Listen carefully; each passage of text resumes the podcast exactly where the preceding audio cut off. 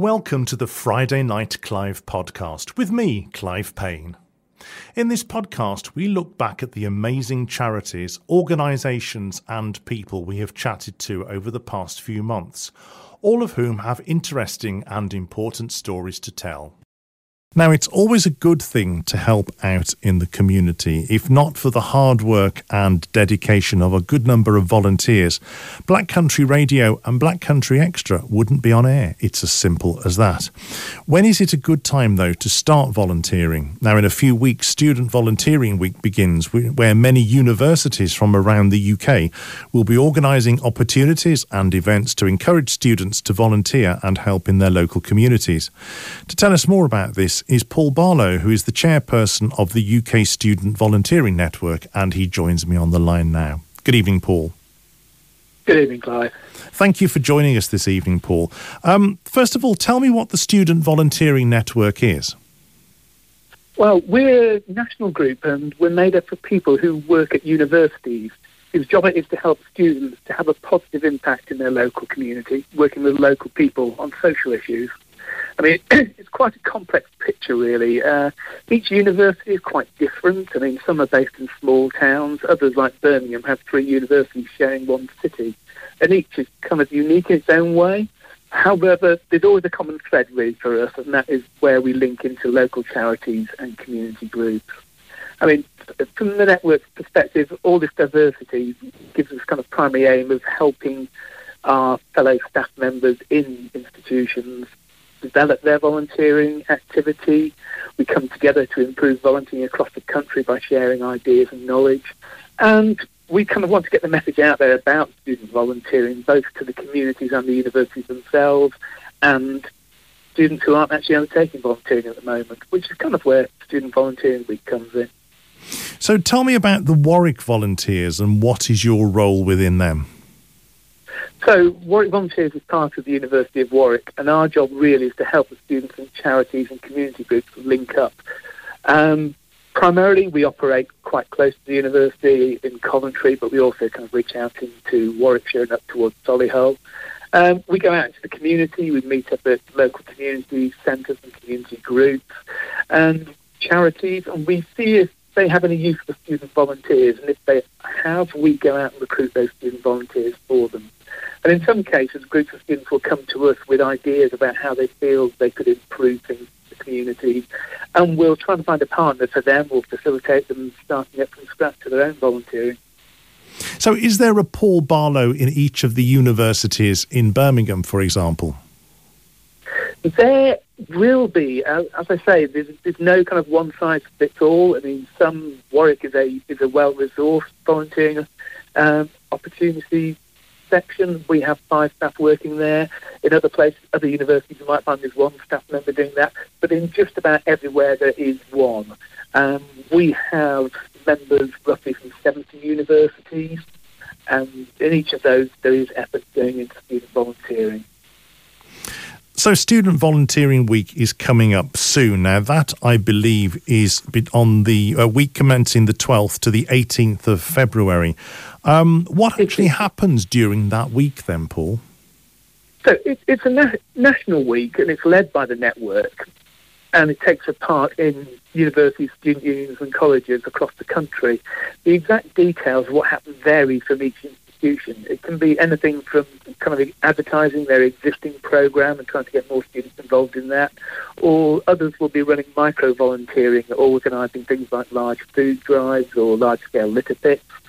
Um, each of those will, will, vary by the university, and what the network does is, is it shares all these ideas around other institutions and helps them develop those. I mean, we use our social media channels to try and inspire all those that are involved. Students are under a great deal of academic pressure. Do they really have the time to do this? Um, they are, and there is an element in which we know from our experience of working with students as volunteers that they will step back from a bit of volunteering when course pressures um, become too much for them. But it's really important that students get involved in something just beyond their studies. I mean, volunteering is a great way for them to understand the areas in which they're studying. It's a great way for them to meet other students and to meet people from permanent residence communities to understand their lives and what is happening to that area around them. And it kind of builds opportunities for them to draw on, on for their future careers. If, if just studied and that was all they did at university, they would really be kind of selling themselves a bit short. And volunteering is one of those excellent things to kind of give you that extra step up. And is this open to students in schools as well, or is it just university students in, in this context? Um, in this context, it's primarily universities. I mean, we would never particularly discourage younger students from volunteering. And some of our institutions, I know Warwick, for example, does volunteer in its local schools, so there will be elements of our input into student volunteering work that will involve schools. But no, I mean, primarily this is this is kind of focused on higher and further education institutions. What sort of areas then and sectors can students volunteer in? Uh, again, it's really down to each individual university in terms of what they do. I mean, I can give you. A, yeah, give me some examples. So, I mean, Warwick, we we work right the way across the gamut, gamut of the third sector. We we go into schools, we do literacy and numeracy in primary schools, we do mentoring in secondary schools.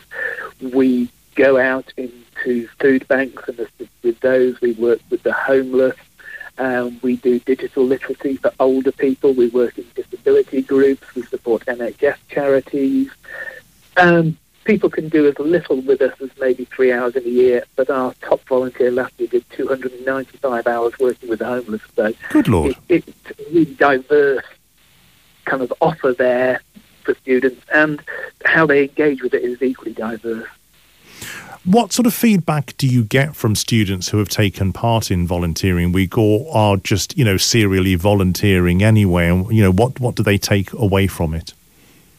I mean, that they get a real value out of it. I think it it'd be quite easy to just get lost in their academic studies. There's major benefits around mental well-being. Part of, the NHS view of mental health and well-being is that you're giving back to other people is a great way of kind of building your own resilience up. And that, that chance to interact with the local people and, and older local people as well, it just brings them a wealth of experience and a wealth of enjoyment. Um, it's it's one of the nicest things to get involved in. I've been working in higher education for a number of years now, and this is one of those ones that just leaves you with that feel-good factor, both as a member of staff working there, and when you see the difference it makes to these people who are who are the beneficiaries of what they're doing and the people doing the volunteering. It's just a fantastic thing to get involved in. What sort of impact factors should students consider before uh, they consider becoming a volunteer? And I, I kind of ask them often to think about what they want and kind of what time and skills they have to offer. I mean, some volunteering is very easy to get involved in and can be arranged around other things. Some, some of the volunteering work that we do, such as conservation volunteering, doesn't require any forms, there's minimal training. It can usually be booked at short notice and you don't there's no requirement for you to come back week after week. That's a great way to start. But if a potential volunteer feels that they have the time and they want to commit and they want to kind of dive deep on something, things like volunteering in, school, in schools is really great. They'll have to undergo safeguarding checks and they'll get training before they go out. But the kind of the experience is hugely rewarding for them. Sort of, what what would you say that your partnership agencies expect of volunteers? Um, I think they they value the enthusiasm and energy that comes with students. I mean, they don't fit all volunteering opportunities, but the ones they do, they can really bring that kind of energy that the permanent residents and the charity particularly value. I mean, when people have been doing things for a long time, it's nice to get some fresh blood in, some fresh eyes on things. And I think that's one of the things that they really take away from that. And the other element is actually when they join something, if you think about it, these, these people, there's a tendency that they're in a younger age, and that these people may start to commit to something at this stage that they may carry with them for the rest of their lives. So, so a charity investing in some volunteering now may get benefits from that student as they move through their life. So there's that element to it as well. There is a sector of society who would be listening to this and who would immediately poo poo it and say, well, you know, blow that for a game of soldiers. I'm not doing anything unless they pay me. How would you reach out to those people with that mentality or that thought process? Um, I think we reflect back on what you said about what's the benefit of volunteering. I mean, they, they they get to meet new people, they get to understand their area. I mean, some students will come to us because they're considering a career in a particular field, and or they might just want experience that's not just related to their course. But I mean, people take benefits out of these things. Often these are kind of on the periphery, but when they've done a period of volunteering, they realise that actually they're improving their employability. And we work with local charities in Coventry where we are encouraging volunteering as an employability op- uh, development area. So that's just not, not simply with the students at the university, that's the students working with local people to help them develop their employability skills. So there, there, there is an element which is, which you can gain personal benefit from it. So even those who say below that, I think I think they should reconsider that point. It's true, and I mean, I, I said in, in earlier on in the program that employers really like to see things like this on CVs. What they don't want to see is gaps um, and if an individual has been doing some volunteering, uh, you know, e- that's blended in with their university education or perhaps during holidays and things like that, then again, you don't get these gaps on your CV. Um, and you, you can glean so much from these experiences and uh, then take that, take it into the working world, really. Yeah, I mean that's what I always say to people when they come and ask about volunteering and what the benefits are to them. It, um, employers really, and particularly with universities, there are a lot of universities in the UK. There's over two million students studying at any given time, and all those will be coming out with degrees. And how are these people going to differentiate themselves? And often they go to interviews, and we get this feedback from people that graduate, and they say they just wanted to talk about my volunteering. The degree only got me through the door, mm. and it, it that this is personal development, personal insight, which which employers value, which helps the individual in the longer term. What volunteering have you done in your life, Paul? Um, I have volunteered with the Canal and River Trust. I've volunteered with the Scout. And this role itself is actually voluntary. So all, all the time we give to this, the, the kind of committee who run the national executive, we all give our time for free towards this. So I'm, I kind of move between different bits. I think you want a variety as well. I know I've said that people kind of volunteer charities can keep people for a long time, but it's nice to go in, do four or five years doing something, and then go out and find another volunteering opportunity because that way you get to kind of broaden your horizons. What planted the seed for you to get involved originally then? Um, I think it was just seeing examples of other people doing things, so people I came across being told what they were doing, and that's kind of part of what Student Volunteering Week exists for. It's there to highlight to ex- existing students and what they could benefit from. I mean, it's nice to get the recognition for those that are already doing it, but drawing more people into volunteering as a as a kind of not a way of life necessarily, but having that element to your life is is really inspiring, and that's what leads to developing more activity and, and kind of meeting that social need. And that's kind of where I came from. I, I saw other people. I wanted to try do what they were doing and emulate what they were doing because I felt they were benefiting from it as well. I mean, it is vocational, uh, as you've alluded to, but I also think with volunteering, you get to do things that you may not necessarily get to do in paid employment. yeah, that's very true. To be fair, doing the Canal and River Trust, I ended up dredging a canal, which I don't think I could ever have managed to do in paid employment. and some of the stuff they were pulling out was very interesting. Oh, I can imagine. it's um, it uh, yes, it uh, it can be challenging. Yeah. Let, us put it like that. I have some acquaintances who are part of the Canal and River Trust, and the stories I hear are incredible.